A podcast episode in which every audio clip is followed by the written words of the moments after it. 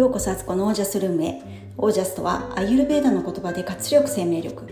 このチャンネルはオージャスにあふれる自分を目指して日々楽しみながら暮らしているあつこがお送りします。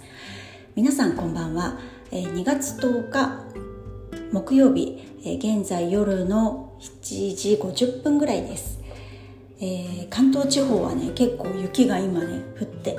明日には積もっているんじゃないかなと思います。皆さんの地域はいかがでしょうか。うちのね子供たちがこの間ね、あのー、関東でまた雪降った時にすごい喜んで雪遊びをしてね、もうそれにハマっちゃってて、今回もね雪が降り積もるのをもう心待ちにして、何度もベランダのねベランダ側の窓を開けて、あのー、チェックしてるみたいな、そんななんか本当にあの子供子供っぽい感じでね、可愛いなと思って見ています。えっと今日はですね、えー、朝起きた時朝のしちじだったんです。もうねこれにはギャーというか、まあ仕方あるまいって感じなんですけど、昨日ねビジネスサロンがあってじゅういちじ過ぎいつじゅういちじ過ぎぐらいに終わったのかな。私寝たのが結局じゅうにじぐらいだったんですよね。で、最近ちょっと寝不足も続いていて、えー、目覚ましもかけずに寝たので、あの仕方あるまいって感じの朝しちじ起きだったんですけど、なのでお弁当はねもう、あのー、今日はそうか夫と長女の分をとりあえず出かけるまでに作んなきゃいけなかったんですけど、もうご飯も炊いてないし冷凍ご飯もないし諦めて、もう今日は買ってくれということでお金を渡してね、あのー、外での食事にしてもらって、でも朝ごはんは作んなきゃいけないんですよ。でもうじゅっぷんぐらいでできるもので、パンはない、お餅もない、えー、冷凍のご飯もない、えー、っていうことで、どうするどうしようと思って布団の中で考えたんですよね、その一瞬にしてね。で、あ、こういう時こそオートミールと思って、オートミールをね、あのちっちゃい土鍋で炊いて、もうごふんもあればねできちゃうんですけど、オートミールおかゆにして梅干しと小口ネギをね輪切りにしたのをあえ、あえてまぶして、であとはフルーツをカットして出したっていうのでね、もうななはっぷんでご飯を朝ごはんを作りました。もうなんか人間、あの最後のバカ力というかね、カジマのバカ力ということで、あのなんかひねり出せばまだなんかあるっていうものですね。本当に何もないと思ってもあの意外とあるみたいなね。だからオートミールちょっとね、あの備蓄しとくといいかもしれないと思いました。本当普通のね、あのミルクとかで牛乳でよくあのオートミールおかゆって海外だと作ってね、えっと、そこにねお砂糖とかかけたりして甘くしてね食べるのが主流ですけど、あの全然ねそうしなくても梅干しでね美味しくおかゆのように食べれますのでおすすめです。でその後息子はね今日学校休みだったので、あの息子まだ寝ていて、で朝ごはんとりあえず作ったら、私はなんかまだまだ体が起きる気がなくて、あの寝ていたいっていう感じだったので二度寝をしました。久しぶりに二度寝をして、気がついたらじゅうじまえだったかな。なんかまあ幸せな身分なんですけど、本当にね、こんな、あのー、朝二度寝をするっていうのは最近なかったんですよ。で、まあ、今日もあの朝ごはんをね作るっていうことはしましたけど、お母さんになるとあの自分の都合だけじゃ本当に生きてられなくて、とりあえず最低限のことはやらなくちゃいけないことが朝に詰まってるんですよね。昔だったらあの今日別に何も用事がなければそのままね、本当お昼ぐらいまで寝ちゃうとか、そんな生活だったことを今日ちょっと思い出しましたね。一瞬その朝起きたけれども、その後二度寝したことで、ああなんかこの感覚、あのー、朝自分のためだけに時間を使うみたいな感覚が、昔はよくやってたなっていうのを思い出しました。で今はね本当子供の送迎なんかもないから、とりあえず朝ごはんとかなんかお弁当とかそれさえやっておけばあのなんとかなるんですよね。だからあの本当に独り身でいる時ってやっぱりすごく自由な時間とか、あの自分のために生きることができるんだなっていうの を, を少し思い出したというかね、そういう感じです。だからこれ聞いてる方でね、独身の方とか、あのいらしたらぜひその今の時間をね有効に使ってほしいなっていうふうに思います。まあ、お母さんやってればね、こういうなんか一日の区切りっていやおうなしに来るんですよね。朝が来たら起きなくてはいけない、そしたらなんか家のこととか家族のために何かをしなくてはいけない、で夕方になったら夕方になったで洗濯物を取り込んで畳んで、で夕ご飯の準備をしてとか、子供たちのことをもう、もうね今だいぶもう自分たちでお風呂も入るし歯も磨いてくれるからいいんですけど、まあ、ちょっと前まではねそういうこともお世話しながら早く寝かしつけようとかね、その合間に家事をして、で自分のやりたいことも隙間に突っ込んでいくみたいなね、本当にあのぎゅうぎゅうの書類棚みたいなね、そんな生き方を し, しなくてはいけない時期っていうのがやっぱ人生のどこかにはねやってきたりするので、別にこれ子育てに限らず介護とかもそうだし、あと仕事している人でもね本当にあの分刻みでね働いている方もいるので、あの別にねこの立場だからこうなるってわけではないですけど、なんかそういうことがあのあるなと思って、なんか思い出したっていうね、昔自由にしてた頃の自分をちょっと垣間見た気がした今朝でした。で、えっと、今日のテーマですけど、えー、今日のテーマはあの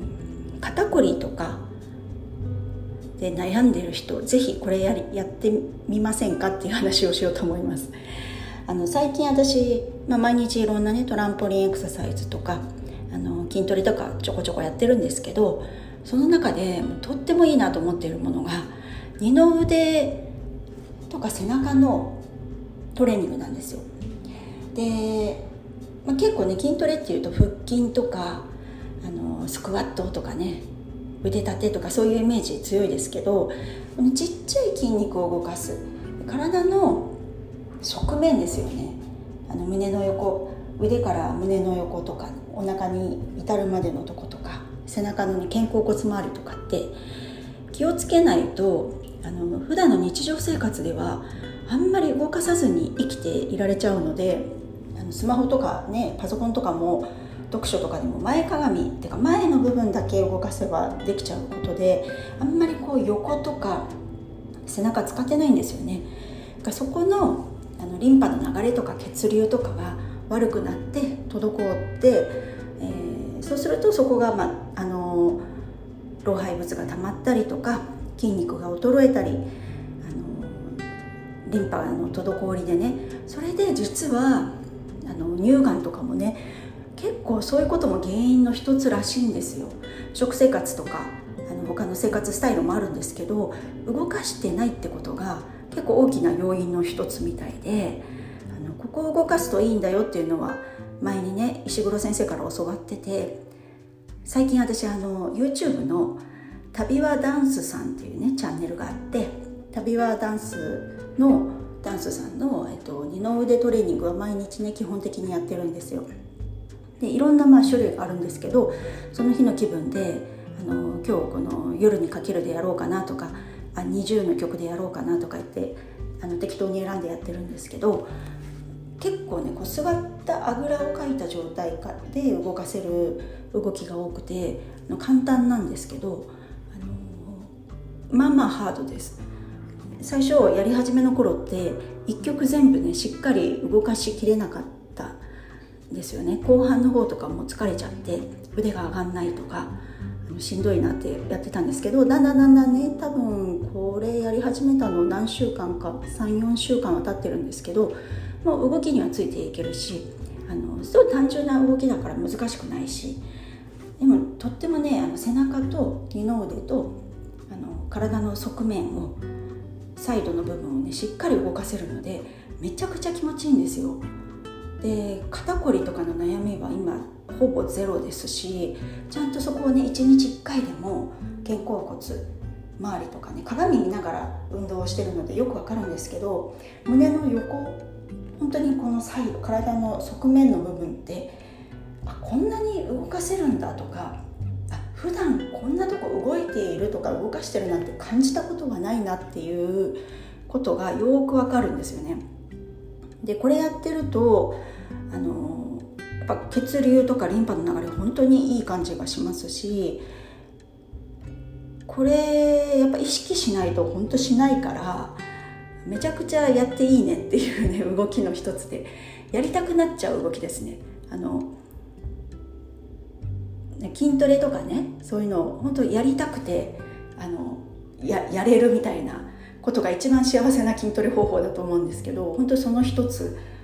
ね、この旅はダンスさんって夫婦でやられててあの多分さんじゅうだいぐらいのご夫婦ですけど、あの奥さんの方めっちゃ可愛いんですよ。なんかキュートって感じの奥さんで元気いっぱい で, で旦那さんも一緒にやってて、で旦那さんあんまり多分そういうあの運動とかダンスとか得意じゃないんだけど一緒にやってて、一生懸命それをね俺もここにいるぜみたいな感じの、あのテロップ必ず出るんですけどめっちゃ可愛くて、この夫婦が好感持てるふたりがやってるのであの飽きずにね毎日やらせてもらってます。なのであの何か二の腕とかねちょっと胸周りとかの筋肉とか動かしたいなと思う人はね旅はダンスさんめちゃくちゃおすすめなのでぜひあの検索してねやってみてください。